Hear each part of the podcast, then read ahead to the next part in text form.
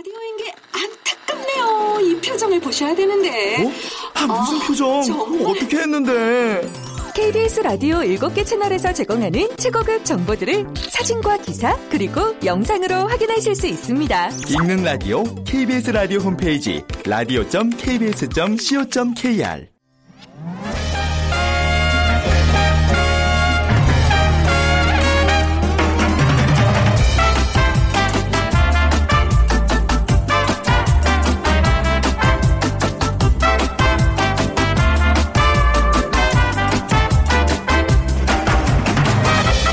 안녕하세요. 빅데이터로 보는 세상 아나운서 최원정입니다. 세상을 살면서 무서운 얘기 중에 하나. 어, 일요일 저녁에 내일이 월요일이다 라고 말하는 걸 아는데요. 정말 월요일은 쉽지 않습니다. 스트레스가 만만치 않잖아요. 실제로 주말 밤 개그 콘서트가 끝나는 시간부터 큰 스트레스가 시작된다는 얘기가 있을 정도입니다. 그래서 월요일 출근 공포에 일요일 밤 불면증이 온다는 결과도 있더라고요. 자, 오늘이 바로 어제 그렇게 공포스럽게 생각했던 그 월요일인데요. 어때요? 여러분 지금 공감하고 계시나요? 잠시 후 세상의 모든 빅데이터 시간에 월요병이라는 키워드로 빅데이터 분석해드리고요. 이어지는 빅데이터 insight 시간에는요. 십시일반의 힘, 크라우드 펀딩에 대해서 분석해보겠습니다. 자, 오늘 비퀴즈 먼저 문제 드리면요. 미국 실리콘밸리에서 생겨난 이 용어 맞춰주시면 됩니다. 설립한 지 오래되지 않은 신생 벤처 기업을 뜻하는데요. 혁신적 기술과 아이디어를 보유한 이 설립된 지 얼마 되지 않은 창업 기업을 말합니다. 새로운 아이디어를 가지고 시작하기 때문에 투자를 받기 어려운데요. 초기에 창업자의 자본을 사용하기도 하고 현재는 추가적인 자금 조달 방식이 등장했습니다. 일반 개인들이 투자하는 방식 인 크라우드 펀딩이 바로 그것인데요. 자, 신생 벤처 기업 시작한다는 의미의 단어 생각하시면 됩니다. 1번 신장 기업, 2번 개점 휴업, 3번 스타트업, 네, 4번 개인 영업 중에 정답 고르셔서 문자 보내주시면요. 오늘 당첨되신 분께는 참 쉬운 중국어 문정아 중국어에서 온라인 수강권 드리겠습니다. 지역번호 없이 샵 9730 이용해 주시면 되고요. 짧은 글은 50원, 긴 글은 100원의 정보 이용료가 부과됩니다.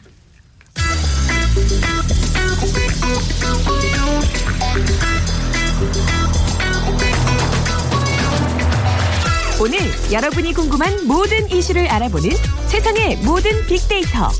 다음 소프트 최재원 이사가 분석해드립니다. 네, 다음 소프트의 최재원 이사와 함께하겠습니다. 어서 오세요. 네, 안녕하세요. 네.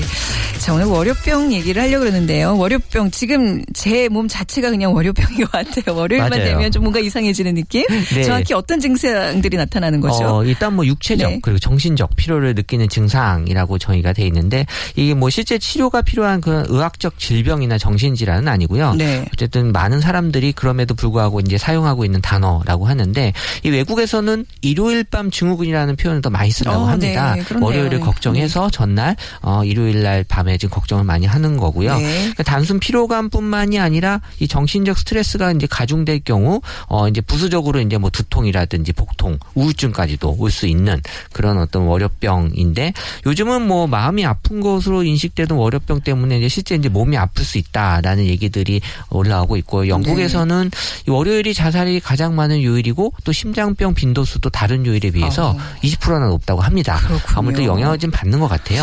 네. 어, 그러니까 월요 일만 되면 이제 뭔가 정신적인 스트레스가 있는데 그게 이제 신체적인 어떤 고통으로도 이어질 수 있다는 얘기잖아요. 그렇죠. 뭐 보통이 이전- 온다거나 맞아요. 두통이 생기거나. 2011년부터 네. 현재까지 그 SNS 상에서 언급량을 네. 보게 되면 79만 2,790건 정도로 많은 양이 이제 올라오고 있었고요. 네. 그 서울 시민 대상으로 또 한 조사 기관에서도 월요일이 가장 싫은 요일이다라고 어. 할 정도인데 제가 알고 있는 확실한 월요병을 퇴치할 수 있는 방법이 있어요. 아니, 월요병 치료 방법까지 이렇게 알려주실 네. 어떻게 하면 돼요? 일요일 날 출근하면 돼요. 아, 참. 아, 참 센스 넘치시네요. 아니, 근데 저도 솔직히 왜 방송국에서 일하는 사람들은요, 주말이 잘 없잖아요. 맞아요. 예, 예, 그래서 같아요. 월요병 게 별로 느낌이 안 예, 오죠. 느낌이 안 예. 오는데, 근데 주말 잘 쉰 그런 주의 끝에는 조금 뭔가 정신적인 부담이 오히려 더. 커지는 것 일반. 직장인들은 뭐 다 알고 계실 네, 네. 거예요. 근데 예. 최 이사님도 월요병이 있으세요? 어, 저도 사실 다른 이 직- 직장인에 비해서는 약간 좀 프리한 면이 있어서 네. 사실 일요일 날 출근하는 경우도 있고 또 네. 월요일 날 또 늦게 나오는 경우도 있고 해서요. 음. 조금 저도 뭐 일반적하고는 조금 벗어나 있는 것 같아요. 네, 네. 그러니까 매일매일 힘드시죠, 사실. 뭐 그렇죠. 딱히 월요병이 아니라. 그게 더 힘든 것 같아요. 네. 근데 이제 월요병이라는 이 단어가 우린 지금 굉장히 흔하게 쓰고 있는데 언제부터 생긴 단어예요? 어, 이 뉴스를 분석해 보니까 이 1970년 4월 28일자 신문에 네. 우리 사회엔 언제부터 인지 월요병이라는 새로운 말이 생겼다라는 보도가 있었어요. 10년이면 꽤 오래된 그렇죠. 제가 단어군요. 태어나기 전이네요. 네. 예. 그래서 이제 비슷한 시기인 1977년 1월 10일에도 음. 월요병 신 안 나는 출근길이라는 또 보도 있었고요. 네. 78년에도 있었고. 그래서 최근 SNS 사용이 또 활발해지면서 이 월요병에 대한 추이도 보게 되면 2013년도부터 언급량이 이제 증가세가 늘어나면서 2014년도에 82% 퍼센트나 높게 어, 증가가 됐고요. 네. 2015년에도 81%가 넘는 언급량 증가율을 보이면서 2014년 이후로 월요병에 대한 사람들의 언급 율이 더 많이 높아지고 있다라고 분석이 됐습니다. 음. 네. 자, 구체적으로 월요병이 생기는 원인들을 좀 살펴볼까요? 네, 일단 뭐 신체적인 요인과 뭐 심리적인 요인 이렇게 나눠질 수 있다고 하는데 이 주말에 어쨌든 이 생체 리듬이 많이 이제 좀 달라져 있잖아요. 그래서 네. 그 월, 원래 리듬으로 다시 이제 적응하면서 생기는 신체적인 현상이라고 볼 수 있고 이 주말 동안의 그 휴식에 대한 어떤 미련 또 새로운 한 주를 시작해야 된다는 심리적인 그런 긴장감 네. 어, 이런 것들이 이제 좀 정신적인 부분에서도 이제 심리 적인 영향을 이제 주는 거고 네. 그래서 이제 SNS 상에서 일요일에 사람들이 여행이나 공연, 콘서트, 영화, 산책, 모임 등 이 활동적인 그런 일들이 더 많아지다 보니까 음. 더 월요병에 대한 어떤 인식 자체가 더 강해지는 부분도 분명히 있어요. 그러니까 분명히 또 뭐 아이러니는 하기 하지만 많이 쉬면 그 이유가 좀 힘들잖아요. 왜 맞아요. 휴가 갔다 오면 그 다음 날 어 정말 직장 힘들죠. 복귀할 때 너무 힘들잖아요. 네네. 예. 예. 자, 일주일간의 어떤 감성 변화도 좀 살펴볼게요. 어, 그러니까 어떤 요일이든 사실 휴, 후유 증이 이제 음. 문제가 될 수는 있는데 문제는 이제 그 휴식 다음에 오는 그 네. 일상으로의 복귀가 이제 힘들다라는 네. 거고요. 이 총선 휴일이었던 그 다음 날 14일 목요일에도 이 체감 요일이 월요일인 것 같다는 사람들의 글들이 맞아요, 좀 맞아요. 많이 올라왔습니다. 네. 그래서 오늘 월요일 같아 대박 일하기 싫어 뭐 이런 얘기들 어- 어머니 올라왔고요. 네. 그래도 이제 어쩔 수 없이 이제 월요일은 이제 그 대표적인 이제 요일이 될 수 있는 거고 이 지난 3년간 SNS에서 요일별 감성 분석을 해보면 이 월요일의 경우 분열 감성 키워드가 한 33%로 나머지 요일에 비해서 이제 높게 나타났다고 분석이 됐습니다. 네. 그 월요일에 쓰는 표현들이 이제 힘들다 그리고 뭐 피곤하다라고 이제 표현들을 많이 하고 이 화요일, 수요일, 목요일, 금요일 갈수록 이 부정 감성 언급 비율은 이제 줄어들고 있다라고 음. 있다가 다시 일요일 날 다시 또 상승을 해요. 그러니까 일요일 이제 오후 넘어가면서 이제 시간상으로 이제 상승을 하는 게 네. 아무래도 월요일이 이제 다가오면서 생기는 그런 음. 부담감 있는 거고요. 그 주말에도 이런 그 일요일에 대한 불안 감성이 이제 상승하기 때문에 월요일에 대한 걱정이 올라온다라는 거고 사실 이거를 해결할 수 있는 방법으로 어, 쇼핑을 또 많이 이용하시는 분들이 있어요. 쇼핑이요. 네. 네, 그래서 이 월요일 날 이 쇼핑이 회사로 배달되게 하면서 아. 월요일을 좀 기다리게 어, 만드는 좋은 아이디어다. 네, 그러니까 그- 목요일이나 금요일쯤에 이렇게 인터넷으로 주문해. 놓으면 월요일에 딱 도착하잖아요. 네. 많이 사놔야 되겠네요. 그렇죠. 그건 괜찮은 것 같아요. 네. 음, 어, 좋은 방법까지 이렇게 알려 주셨습니다. 자, 월요병으로 가장 힘들어하는 사람들은 누굴까요? 어, 일단 뭐 직장인들에게 네. 가장 이제 공감을 많이 어, 불러일으키고 있는 그 단어가 월요병이다라고 볼 수 있고요. 네. 이 심한 나이대 역시 이제 직장 생활을 가장 열심히 할 나이 뭐 45세에서 54세 아, 어, 정도라고 그쵸, 이제 네. 또 나타나고 있고 또 월요병을 또 겪는 인물 중에 또 한 분이 또 엄마가 있었어요. 예. 저는 직장인이면서 엄마잖아요. 두 배로 월요병이 더 오는 것 어, 같아요. 그럴 수 있겠네요. 월요일 아침에 예. 은근 힘들어요. 아이 챙기려면. 그렇죠. 그렇죠. 또 아이 챙기고 또 이제 남편 네. 챙기는 엄마들도 월요일 날 똑같은 그런 병을 어, 겪고 있다고 하니까요. 어, 많은 또 옆에서 또 관심을 좀 네. 보여줘야 될 거고 또 이 공부하는 학생들 아, 또왜 아니겠어요, 역시 학생들. 또 네. 이 월요일이 또 일하는 것만큼이나 공부하는 또 학교 네. 가는 게 부담스러울 수 있는 거고 특히 그 중에서도 이 고3 네. 같은 경우는 월요병이 조금 더 부담된다라는 것들이 이제 올라왔습니다. 네, 지금 이제 우리가 5일 근무제인데 만약에 하루를 더 쉬게 하면 월요병이 좀 없어질까요? 금요일 하- 회사는 학교 안 가면 참 좋을 텐데. 아. 그것도 방 법이긴 그 한데요. 얘기를 맨날 네. 우리 아들이 하거든요. 네. 그 내일 학교 좀안 갔으면 좋겠다고. 어, 괜찮은 것 같아요. 네. 예. 월요병을 가져오는 월요일. 월요일에 보통들 뭐 해요? 어떻게 그들 예 극복을 하나요? 어, 그러니까 시간상으로 보면 이제 자정부터 이제 2시까지 월요병 걱정을 하다가 네. 이제 7시에 일어나서 이제 빨리 오늘은 칼퇴근 음. 하자라는 얘기들 또 이제 스스로 이제 출근 파이팅 하면서 네. 뭔가 이제 힘을 좀 불러 넣으려고 하는 분들도 있고요. 그래서 월요일 날 뭐 늦잠 자고 싶다라는 얘기들 좀 많이 이제 올라와서 또 취재 늦잠도 자서 네. 회사에 늦었다라는 얘기들도 있고요. 그래서 이제 제일 많이들 올라오시는 거는 이제 커피를 마시면서 음. 뭔가 피곤한 몸과 마음을 달랜다라는 또 이제 약간 달달한 초콜릿이나 네. 맞아요. 사탕 같은 것들도 도움되죠. 음. 예, 먹으면서 어, 뭔가 좀 이 월요병에 대한 부분들을 좀 해결하려고 하시는 것 같고요. 네. 가장 또 많은 분들이 이제 칼퇴를 생각을 많이 하세요. 월요일은 좀 칼퇴를 해야 된다라는 생각들을 좀 하시면서 네. 어, 그러니까 월요일에는 약간 뭐 회식이나 이런 거는 좀 드문 경우. 월요일 날은 거의 안 하죠. 어, 회식 그래요. 자체를. 네. 네. 그래서 그래서 이제 퇴근 해서 운동이나 또 뭐 드라마 시청. 네. 그 월화 드라마가 오히려 시청률이 더 높을 수 있는 게 아 이런 요인이 있겠군요. 맞아요. 오. 월요일 날은 빨리 집에 가고 싶어 하는 게 있어서 네. 오히려 드라마 같은 경우 예전보다는 월요일 날 시청률이 좀 높아지고 있다고 네. 해요. 네. 제 주변에는 주말에 쉬었다고 월요일에 꼭 붙잡아 놓고 회식하는 사람들이 있어요. 아, 그것도 나이 직장 상사분들은 그럴 수 있겠죠. 주말에 네. 쉬었는데 놀자 하면서 말이죠. 네. 제가 만약에 만약에 그 어떤 기업을 운영하는 사람이라면 월요일에 보니까 늦잠에 대한 이 욕구들이 많잖아요. 그렇죠. 월요일은 조금 늦게 출근하는 제도를 만들면 훨씬 사기가 높아질 텐데 말이죠. 맞아요. 예, 꼭 그렇죠. 그렇게 좀 네. 예, 했으면 좋겠어요. 알겠습니다. 예. 자 그리고 비슷한 요일과 관련된 단어 중엔 불금, 불금을 빼놓을 수 없어요. 이제 월요일하고 거의 상대적인 네. 그런 이제 불금의 단어가 이제 금요일 날 불탄다라고 이제 해서 많이들 쓰는데 이 주 5일 근무제가 되면서 이제 금요일이 이제 휴일의 그 시작을 알리는 요일이 되면서요. 예전에 사실 토요일이 그날이었는데 지금은 이제 금요일로 바뀌었죠. 그래서 이제 불금과 함께 많이 언급되는 단어가 이제 주말. 그래서 음. 이 주말을 기대하면서 어 뭔가 이제 불금을 즐기는 네. 그런 분들이 이제 많이 어 늘어난 것 같고요. 어 그래서 이제 사실 뭐 외국에서도 보게 되면 이 그 해시태그라고 해서 네. 어, 요일별로 이렇게 좀 쓰시는 것들이 있어요. 그래서 이제 그 뭐 TBT라고 해서 이제 목요일 같은 경우는 이 네. Throwback Thursday라고 해서 이제 예전에 나이 그 어렸을 때 사진 네. 올리는 그 이제 그런 요일은 이제 목요일이고 네. 어 그리고 이제 Friday 같은 경우는 뭐 Flashback Friday라고 해서 음. 또 쓰고 또 이제 토요일에는 이제 Saturday Night 뭐 이렇게 오, 쓰고요. 그래서 네. 외국에서도 각 요일마다의 어떤 그 특징들을 좀 표현하면서 뭐 어. SNS를 그렇게 이제 많이 좀 활용하시는 그런 어 문화적인 트렌드가 좀 있습니다. 그렇군요. 네. 만약에 저 해시태그 뭐 TBT 뭐 이러면 무슨 뜻인지 몰랐을 것 같은데 오늘 좀 하나 또 배워가네요. 네네. 네네요. 예.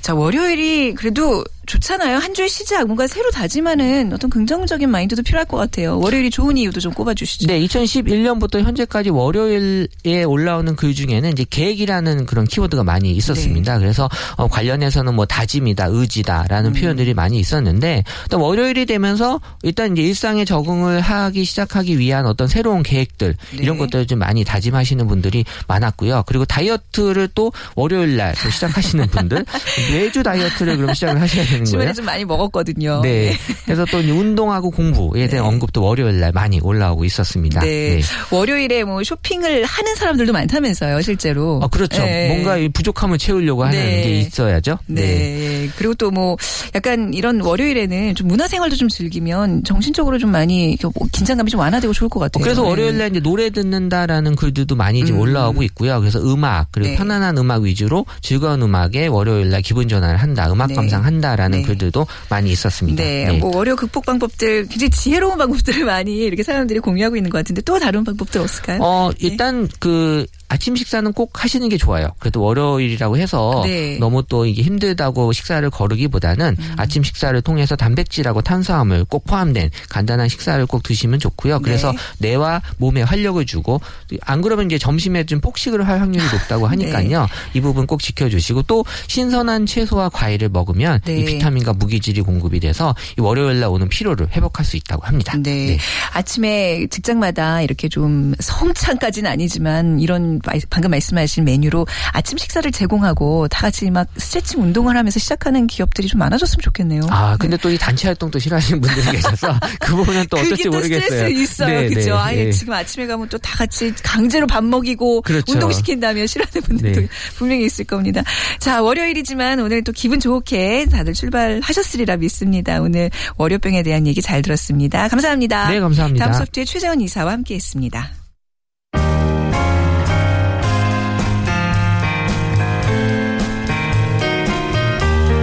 예측하는 힘, 세상을 보는 새로운 창, 빅데이터로 보는 세상. 최원정 아나운서와 함께합니다. 네, 빅데이터를 통해 라이프스타일과 소비 트렌드를 분석해 드리는 시간입니다. 마음을 읽으면 트렌드가 보인다. 빅데이터 insight 타파크로스의 김용학 대표와 함께 하겠습니다. 안녕하세요. 안녕하세요. 대표님. 네, 자 오늘 빅퀴즈 다시 한번 좀 김 대표님께 부탁드릴까요? 네. 혁신적인 기술과 아이디어를 보유한 창업된 지 오래되지 않은 신생 벤처 기업을 얘기하는 건데요. 네. 이러한 기업들은 새로운 아이디어를 가지고 시작하기 때문에 투자를 받기가 좀 어려운 환경입니다. 그래서 초기에 창업자의 자본을 많이 사용들을 하는데 일반적인 개인들이 투자하는 방식인 크라우드 펀딩이 이래서 등장하기도 했죠. 네. 미국 실리콘밸리에서 생겨난 이 용어가 신생 벤처 기업 즉 시작한다는 의미의 단어를 생각하시면 정답을 생각하실 수가 있는데요. 보기 드리겠습니다. 1번 신장 개업, 2번 개점 휴업, 네. 3번 스타트업, 4번 개인 영업입니다. 네. 정답 아시는 분들 빅데이터로 보는 세상으로 문자 보내주세요. 휴대전화 문자 메시지 지역번호 없이 샵9730 짧은 글은 50원 긴 글은 100원의 정보 이용료가 부과됩니다. 자 신생 벤처 기업들을 건님할 사실 지금 타파크로스에 계시는데 여기도 마찬가지로 이제 신생 벤처 기업으로 다 출발하셨을 거 아니에요. 맞습니다. 네네. 뭐 저희 같은 회사가 대표적인데요. 그렇죠. 예, 그 우리나라처럼 어떤 자원이 부족한 경우에는 창의성이라든지 음. 열정 가지고 새로운 분야에 기업을 시작하는 것이 동력이 되어야 하는데 네. 이렇게 시작하는 기업들을 대부분 이런 용어로 부르게 어, 되죠. 그 그때도 이제 그때는 크라우드 펀딩이라는 용어가 없었을 텐데 이런 식의 네. 펀딩을 하셨어요? 아니요, 그렇지 않고 혼자, 혼자 힘으로? 예, 이겨내게 됐는데 어. 그게 이제 어, 어찌할 수 없는 환경이었던 것 네. 같아요. 그때는 크라우드 펀딩이라고 하는 그런 생태계가 있지 않았거든요. 네. 음. 사실 지금처럼 그런 게 있다라면 어, 창업 초기 어려움을 굉장히 어, 무던하게 극복할 수 있었을지도 모르죠. 아, 그러셨군요.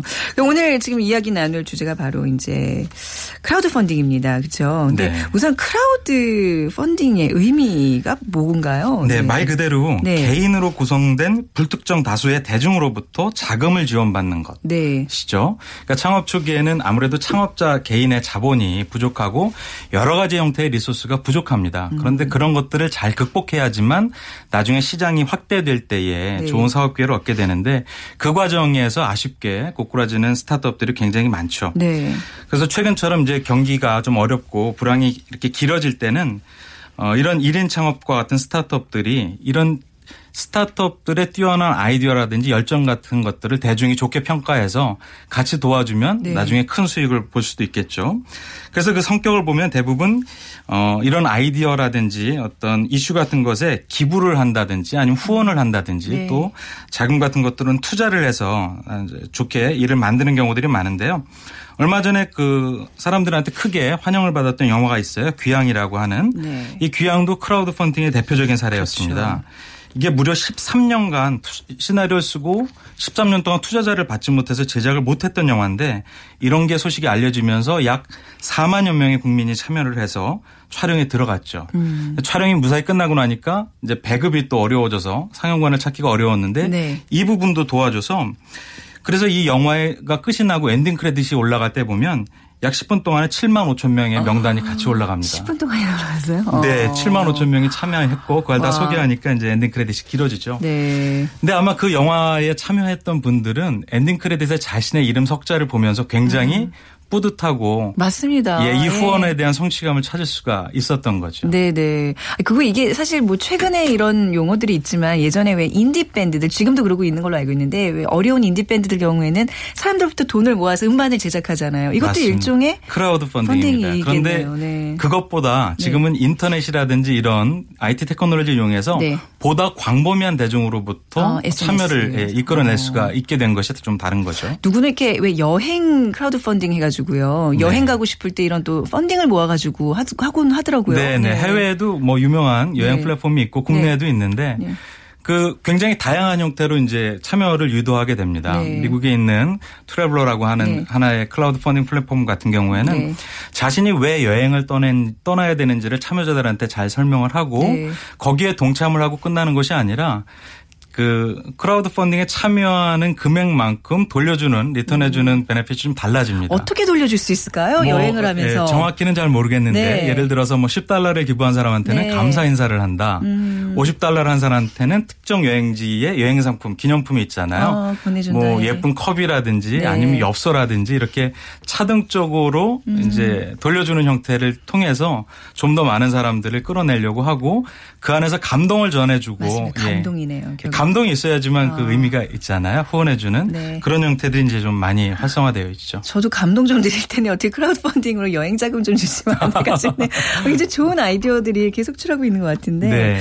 사람들이 이 크라우드 펀딩에 요즘 관심들이 매우 많아요. 근데 이 크라우드가 먼저 대표님 그 구름의 클라우드라고 생각하시는 분들도 있더라고요. 네, 이 구름이 그렇죠. 막 모여서 뭐 이렇게 크게 네, 근데 그게 네. 아니라 크라우드 대중이라는. 의미죠. 예. 네. 대중들이 이런 대중 펀딩에 관심들을 네. 갖는 이유 뭘까요? 그래서 빅데이터를 한번 살펴봤는데요. 네. 지난 1년 동안 크라우드 펀딩과 관련된 빅데이터 분석 결과를 보니까 트위터나 블로그를 통해서 얘기되는 비중이 무려 60%가 넘습니다. 말씀하신 것처럼 SNS를 통해서 활발하게 얘기를 하고 있는데 그 맥락을 살펴보면 기부라든지 감사, 후원금과 같은 단어가 높이 나오고 있고요. 네. 투자 유형이라든지 방식도 같이 얘기가 되고 있는데 공연이나 음악, 영화나 모금 활동 등 어느 부분에서 크라우드 펀딩이 많이 일어나는지도 살펴볼 수가 있습니다.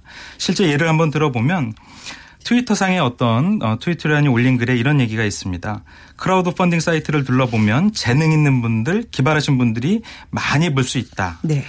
나는 얼리 어답터의 삶을 추구하고 있다. 크라우드 펀딩 사이트에 흥미로운 물건이 올라오면 지갑이 허락, 허락 하는 범위 내에서 한번 사보는 편입니다. 음. 제품이 올라올 때까지 두근두근한 마음으로 기다리는 게 은근 좋더랍니다. 네. 그러니까 실제적으로 많은 분들이 이런 크라우드 펀딩 플랫폼을 이용해서 아이디어 같은 것들을 보고 공감하기도 하고 마음이 끌리면 어, 큰 범위가 아닌 데서 투자를 하거나 네. 후원을 하고 있는 것이죠. 음, 그러니까 그 투자라는 게요. 만약에 어떤 개인 저 같은 투자자가 어떤 사람이 어떤 사이트를 들어가서 이거 물건 굉장히 재밌다 하면 규모가 한 뭐 몇만 원, 뭐 예를 들면 아주 소액 그렇습니다. 이런 것도 할 수 있는 거예요. 그렇습니다. 실제로 어 자금을 좀 규모 있게 투자할 경우에는 네. 음. 무한대로 투자할 수 있는 게 아니라 뭐 최대 200만 원 혹은 최대 500만 원이라는 한도가 정해져 있습니다. 네. 그래서 보다 많은 사람들이 들어오게끔 하고 있고 실제로 크라우드 펀딩 플랫폼에 보면 자신들이 하고자 하는 일이나 아이템을 설명해 주고 네. 그에 필요한 모금 액수가 들어가 있고 1인당 투자 한도가 정해져 있습니다. 네. 그래서 그 한도 내에서 투자를 하게 되는 어, 거죠. 한도 내에서 그렇습니다. 어떤 분야에서 주로 크라우드 펀딩이 많이 이용되고 있어요?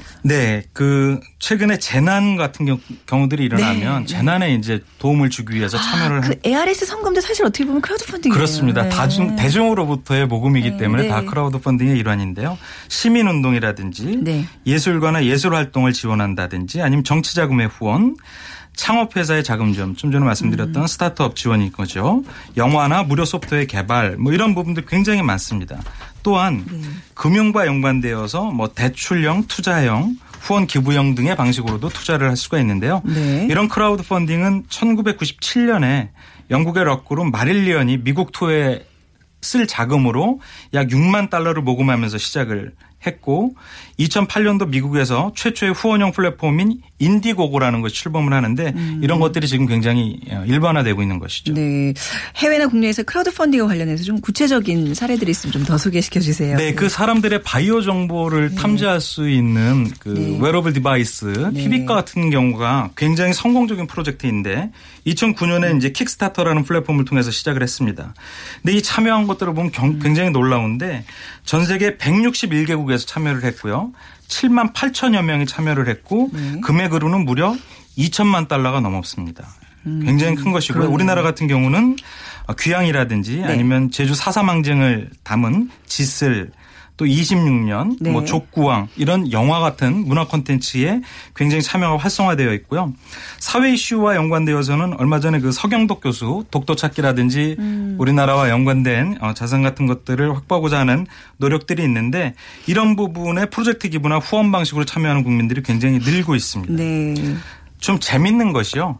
그 실제 소득과 연관되어서 할 수 있는 방법들이 있는데 올해 1월 어 15일 날이었던가요? 1월 달에 그 작년에 자금시장법이 개정이 되면서 네. 증권형 크라우드 펀딩이 허용되기 시작했습니다. 음, 즉 그러니까 중개업체가 증권을 판매하는 거예요. 그렇습니다. 투자하고 싶은 사람들한테요. 네. 소액을 투자하고 그거에 대한 어, 이익이 네. 금전적으로 돌아오는 형태가 되는 것이죠. 쉽게 말씀드리면 온라인 소액 투자 형태인데요. 네. 이게 허용되고 지난 1월 이후에 크라우드 펀딩에 대한 buzz량이 매년 월, 매 전월 대비 50% 이상씩 증가하고 있어요. 네. 그래서 이런 부분들에 이제 어, 증권형으로 주식을, 아, 이 crowd funding에 참여하게 되면 어떤 상품에 얼마를 투자하고 기대 수익이 얼마가 된다라는 이런 것, 정보들이 다 오픈되어 있죠. 네네. 그래서 실제적으로 재테크의 수단으로 소비자들의 관심이 그렇군요. 굉장히 높아지고 있는 이게 거죠. 지금 3개월에 접어들고 있는데 굉장히 성과가 좋다고 전 얘기를 들었어요. 네, 생각보다. 네. 어, 얼마 전에 개봉했던 모 영화에 투자한 사람들의 효과들도 어. 네, viral을 타고 증가하고 있죠. 그러니까 자금 조달이 어려운 스타트 기업들은 자금을 이렇게 형성해서 좋고 또 네. 투자하는 사람들은 거기에 따른 어떤 이제 이익이 돌아오니까 서로 어떻게 보면 누이 좋고 매부 좋고의 형태. 그렇습니다. 그렇죠. 네. 그런데도 이제 조금 걱정스러운 부분이 그러니까 있으실 수 있잖아요. 투자잖아요. 투자니까 맞습니다. 위험 부담이 분명히 따른다는 건데. 네. 예.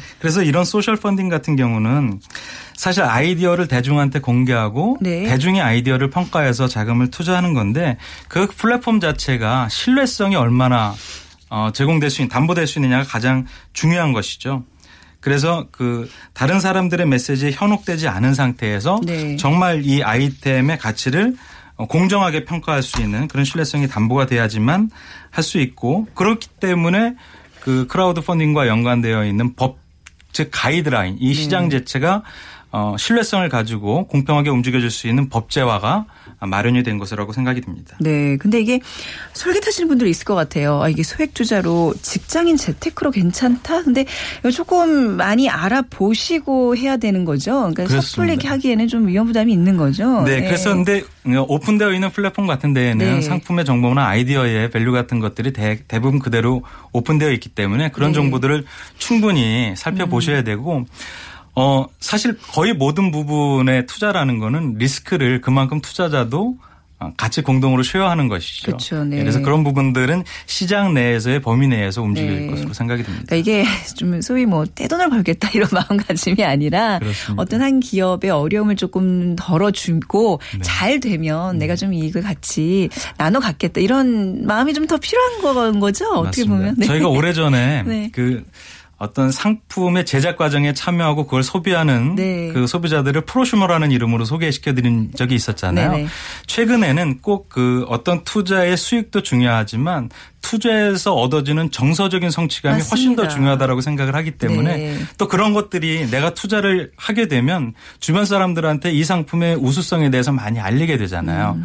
그러니까 그런 것들이 이제 같이 시너지 효과를 발휘할 수가 있고요. 네. 그런 과정에서 얻는 성취감을 더 소중하게 생각하는 그런 형태가 음. 늘어나게 되는 거죠. 그러니까 투자형도 있고 후원형도 있고 이제 말씀하셨는데 이게 어떻게 보면 그 후원 같은 거에서 받는 그 감동을 조금 더 그쪽 가치를 조금 더 많이 둬야지 나중에 좀 뒤탈이 없을 것 같아요. 네, 내. 마음가짐에 있어서 그죠. 자 crowd funding의 방식 이렇게 좀 다양한 걸 좀 살펴봤는데 글쎄요 지금은 굉장히 반짝 뭐 좋은 뭐 평가를 받고 있고 성과도 좋은 걸로 알고 있습니다만 앞으로의 전망은 어떨까요? 사실 네. 그 기술이 발전하면서 기업들이 경쟁력을 갖기 위해서 open innovation, 개방 형식 늘 얘기를 하고 있는데 네. 이것이 내 안에 있는 자원이나 아이디어만으로는 부족하다. 음. 외부의 환경으로부터 더 혁신적인 생각들을 얻자라는 취지에서 얻어졌거든요. 네. IT 기술이 발전하면 이런 개방형 혁신의 일환으로 음. crowd funding이나 crowd sourcing은 훨씬 더 활성화될 것으로 생각이 듭니다. 네. 왜 예전에 저희 대학생 때는 주식 이렇게 왜 뭐 대회 이런 것들 많이 공모전. 같은 거 공모전. 했는데 네. 근데 요즘은 crowd funding 대회 이런 것들 많이 하더라고요. 그렇습니다. 네. 그런 걸 통해서 어떤 것을 좀 얻을 수 있나요? 그러니까 네. 내가 갖지 못한 창의적인 관점이나 시각 같은 것들을 가진 사람들의 의견을 같이 취합을 해서 네. 음. 그 안에서 보지 못했던 혁신이 일어나게 되는 그야말로 창발의 생태계 이런 것들이 훨씬 더 유용하다고 보는 거죠. 네. 자, 말로만 듣던 crowd funding 오늘 좀 정리가 잘 되셨나 모르겠습니다. 좀 끝으로 crowd funding에 대해서 간략하게 설명 부탁드리겠습니다. 말씀하신 것처럼 그 아이템의 형태에 따라서 네. 후원이나 기부 형태가 있을 수도 있고 자금 지원을 지분 형태로 취득하는 어, 형태가 있을 수가 있는데 이런 것들은 오픈되어 있는 플랫폼 내에서 훨씬 더 생태를 풍족하게 만들 것이라고 생각이 되고요. 네. 그 안에서 어, 공정성이 담보된 신뢰성 있는 투자가 아, 꼭 이루어져야 될 것으로 생각이 됩니다. 네. 자, 오늘 crowd funding에 관한 자세한 이야기 타파크로스의 김용학 대표 함께 나눴습니다. 말씀 감사합니다. 감사합니다. 네.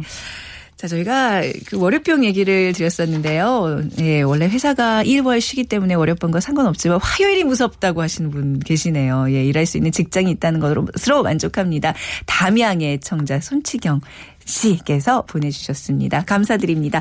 자, 오늘 비퀴즈 정답은요, 스타트업이었습니다. 신생 벤처 기업에 대한 용어 맞춰주시면 되는 거였는데요. 8665님. 어, 스타트업 맞춰주셨고요. 우리 딸 이 기업 인턴을 하고 있습니다. 부모로서 불안합니다 하셨는데 당연히 그러실 겁니다. 이게 어, 이 기업이 정말 과연 미래까지 보장을 해줄 수 있을까 이런 걱정 왜 안 하시겠습니까? 하지만 도전이 큰 만큼 돌아오는 보람이 더 크다는 거 잊지 마셨으면 좋겠어요. 자 중국어 수강권 드리도록 하겠습니다. 빅데이터로 보는 세상 오늘 방송 마무리하겠습니다. 내일 오전 11시 10분에 다시 찾아뵙죠. 지금까지 아나운서 최원정이었습니다. 고맙습니다.